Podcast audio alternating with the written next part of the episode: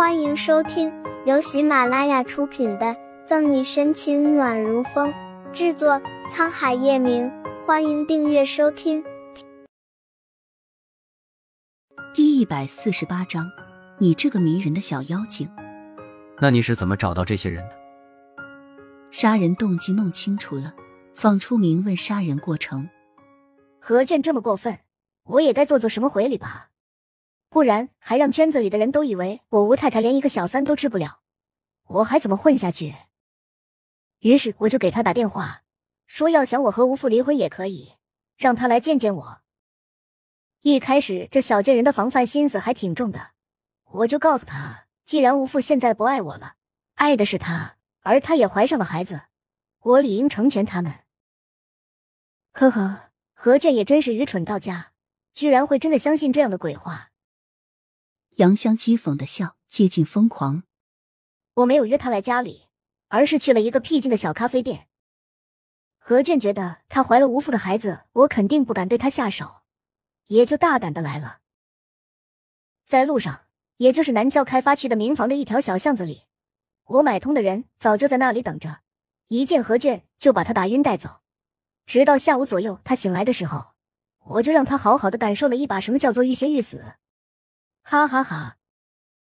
说到这里，杨香放肆的大笑着，笑声中充满了解恨和诡异。笑够了之后，杨香才继续说，等他半死不活的时候，我打电话给那几个人，让他们把何震带到冰谷，不准把他弄晕，就这样让他好好冷静冷静，知道什么人可以惹，什么人不该惹，以便下辈子可以擦亮眼睛。整个过程说完，审讯室的人都感觉后脊背发凉，女人的嫉妒心强起来，那手段不是一般的狠。月审室里的沈西见过比这还狠的杀人方法，不像其他人一样震惊，反而还有很多疑惑。杨香看见穆饶找到手机时大吃一惊的表情，而且据穆饶说，手机就放在杨香卧室的化妆桌上。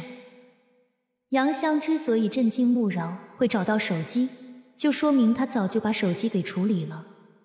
退一万步说，杨香已经蠢到把证据还留着，但也不至于智障到光明正大的放在化妆桌上，好像怕别人找不到似的。所以到底是谁把杨香处理掉的手机重新拿回来，或者故意摆放在那样明显的地方？无父。沈西脑海里第一个想到的人就是这个演戏堪比奥斯卡的秃顶男人。最后杨香承认了罪行，案律被收押，等待法院的判决。这个杨香还真是嚣张，都这个时候了还妄想无父把他保释出去。他以为杀人罪事过家家，说说而已吗？正所谓人上有妖，妖上有怪，怪上有精嘛。既然都到这个地步了，就不要再打击他了。沈西把案卷都看完出来时，谭维正和方初明吐槽着，你们都在说什么呢？顾青和穆饶呢？沈西扫视着刑侦队的办公室，才一会儿没见，小西西就想我了吗？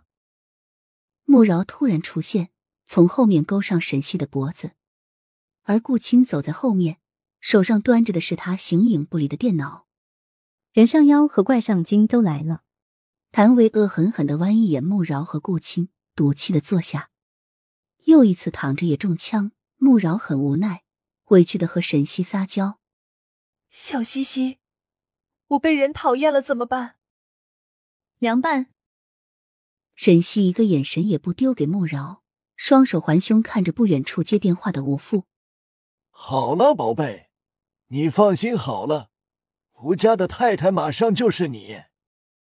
放心放心，我当然是最爱你的，以后一定会好好对你的。距离隔得不近，沈西能知道吴福在说什么，不是因为他有千里耳，而是他会一点点唇语。不知道是吴父只是在打情骂俏，还是沈西的唇语功能不够，他只能明白这些。眼神闪了闪，沈西别开穆饶的手，朝打电话的吴父走去。嗯，好的宝贝，可想死你这个迷人的小妖精了，那我们晚上见。走到吴父身边，沈西又忍不住地反胃了，本集结束了，不要走开，精彩马上回来。